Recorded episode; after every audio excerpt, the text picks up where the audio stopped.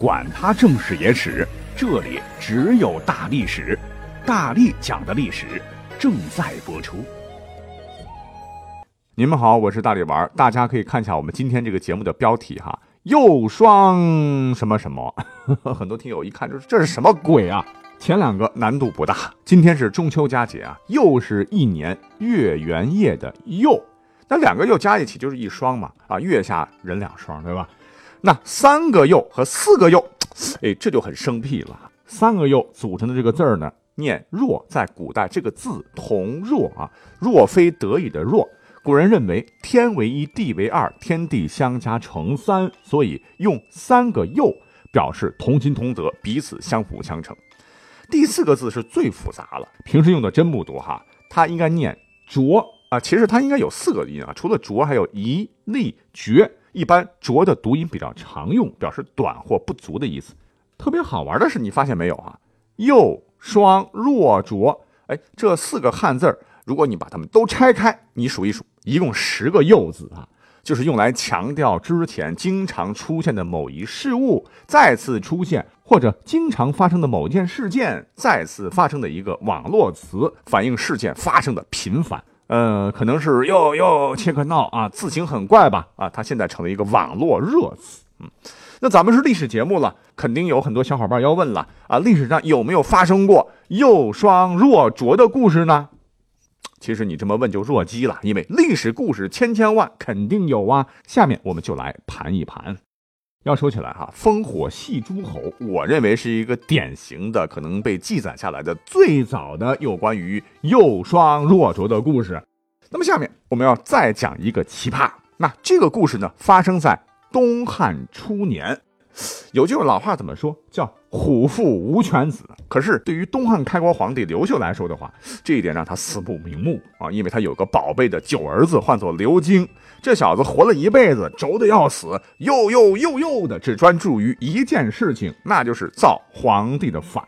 前前后后加起来，破纪录的搞了四回啊！话说当年英明神武的刘秀不幸去世之后呢，他的第四个儿子刘庄即位，哎，这就是历史上的汉明帝。其实要真说起来，这个皇帝位本来轮不到他的，因为最初的太子是刘秀和郭皇后生的儿子，叫刘江啊。但是呢，刘秀他不喜欢刘江他妈，特别独爱阴丽华。这女人嘛，啊，自个儿的老公跟别的女人亲热啊，这个嫉妒的火苗蹭蹭蹭的就干了很多阴阴丽华的事情。结果事情败露，惹怒了刘秀，郭皇后被废为庶人，而阴丽华就扶正当了皇后。那刘江一瞅，呀，老妈都废了，我还是识相点吧，是主动上书刘秀，请求让出太子之位。刘秀说：“嗯，好孩子啊，你妈要是有你一半懂事就好了。”下诏，殷氏儿子刘庄即刻成为大汉太子。刘秀一蹬腿儿，哎，刘庄就即位了嘛。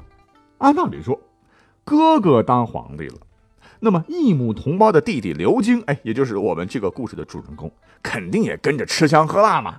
可是谁曾想到，哎，这却是刘京又双弱浊的开始，因为他觉得，凭凭什么？凭什么他可以当皇帝？都是一个妈生的，我智商比他高，长得比他帅啊，他就比我多出生些日子就当上皇上了，凭什么？我不服啊！在如此反动思想的作用下，他就做出了第一个又的举动。那就是秘密的冒充当朝大红炉郭况，写信联络他们的大哥，也就是刚才讲到的刘江啊，说皇帝本来是你的，难道你不想再把原本属于你的江山夺回来吗？赶紧举起反抗刘庄的义旗吧！天下英好必云集响应，是极力鼓动废太子刘江起兵造反。问题是汉明帝登基名正言顺，人家当的好好的，天下臣服。再者说了，这个刘江前头能主动让贤，就证明他肯定没有这个胆子谋反呐。果然，这刘江是吓得啊，赶紧把送信的人和信件通通带到了都城洛阳，实情相告，请明帝查办。很快水落石出了啊，刘京干的。这当哥哥的刘庄一想，哎，算了吧，一奶同胞，我这弟弟估计脑子缺根弦儿啊，也就没怎么追究。哎，这个边刘京一看。哥哥刘庄没动他，好嘞，第二个双字出场了。不几年呢，汉帝国境内的羌人造反，来势汹汹，搞得国内是人心不稳。哎，没想到刘京开心的要死，那我得趁着这个千载难逢的机会反了他的爷，又密谋造反。可是还没动手呢，因为这个保密工作太差了，让汉明帝又知道了。这次妥妥的人赃并获，这刘庄是有点生气了啊，弟弟，你这是干啥玩意儿的你啊？直接呢就把他封为广陵王，让他搬出都城，打发到外地去了。这刘京一寻思，哎。又没事双也没事哎，胆子更大了啊！我不是在外地吗？看我的弱招！有一天呢，他在铜镜前哈，实在是无法抵挡自个儿英明神武的容姿啊，就决定要找个远近闻名的这个大师，好好的看看相。那相师来到府中啊，他直接就问人家大师：“你看我这五官长得啊，万里挑一的精致啊。”是不是很像先帝刘秀啊？当年他老人家三十岁就得到天下了，我现在也三十了，你好好瞅瞅，我是不是也可以起兵造反啦？啊！当时相面师傅吓得就差点尿裤子了啊！这因为在当时这是大逆不道啊，字字都是杀头之罪。然后呢，这个相师就没办法，糊弄几句，浑身冒冷汗，逃江出来，跑到官府，第一时间就把这个刘京告发了。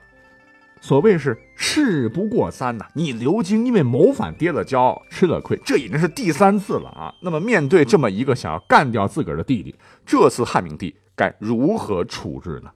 史书说：“帝父加恩，不考及其事，下诏不得臣属立人，为十足如故，使相中尉仅速位之。”啊，就是只是裁了刘京的卫队随从，软禁了而已。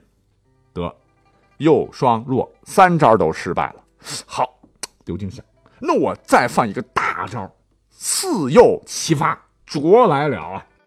刘京呢，干脆又找了一群巫婆神汉，干嘛呢？嗯，是焚香设坛，想把自个儿的亲哥哥汉明帝刘庄活活给咒死。我的天！那个时代，这可是满门抄斩的弥天大罪啊！要知道，当年汉武帝就是因为听信小人江充之言，说他的亲儿子诅咒自个儿，于是大怒，差一点就把太子一家全杀光。可见，用巫蛊之术会引来帝王的雷霆之怒，后果不堪设想。连身边的人都看不下去了啊！于是偷偷的向明帝举奏啊，说你这个弟弟，简直是丧心病狂，大逆不道。请您诛杀这个天天想造反的王爷吧！可是谁能想到啊，平时对人非常苛刻的汉明帝，这回又放了弟弟一马。算了，由他去吧。那刘京右双弱卓四大招全部放完了，结果都是他可耻的失败了。刘京这时候一瞅，得没得玩了。于是他竟然做出了一个出乎大家意料的举动，那便是自杀身亡，结束了。智障的一生，好嘛？这刘京绝对是历史上啊运用又双弱卓、炉火纯青的一位大师啊！哎，是真的是啊。那么话说，白驹过隙，眨眼之间，时间来到了汉末三国呀。有一跟刘京一样特别轴的家伙，唤作祢衡，是也是年轻气盛、恃才傲物啊，总觉得自个儿是天纵英才，帅的一塌糊涂啊！全天下只有他。才是天经纬地之才。他呢，先是跑到曹操那里，你猜怎么着？根本不给曹操面子，因为有些事惹怒了他啊，就大骂曹操：“你这个汉贼，有本事你砍死我呀！”曹操一想，得你牛啊，但是我不杀你，你去找刘表吧。祢衡于是就嘚不嘚啊，又跑到刘表那里。可是呢，他又没管住自个儿的嘴啊，因为一些小事把他惹怒了，又大骂刘表说：“你是个鼠辈啊，有本事你砍死我呀！”啊，刘表也是得啊，你牛，我不杀你，你去找黄祖吧。祢衡又跑到黄祖那里嘚瑟啊，有一回大骂黄祖：“你这个莽夫，你有本事砍死我呀！”黄祖也说：“啊，得你牛，老子忍你很久了啊，来人呐！”给我砍了！于是，祢衡卒啊，享年二十六岁，结束了右双弱卓、愣头喷子的一生。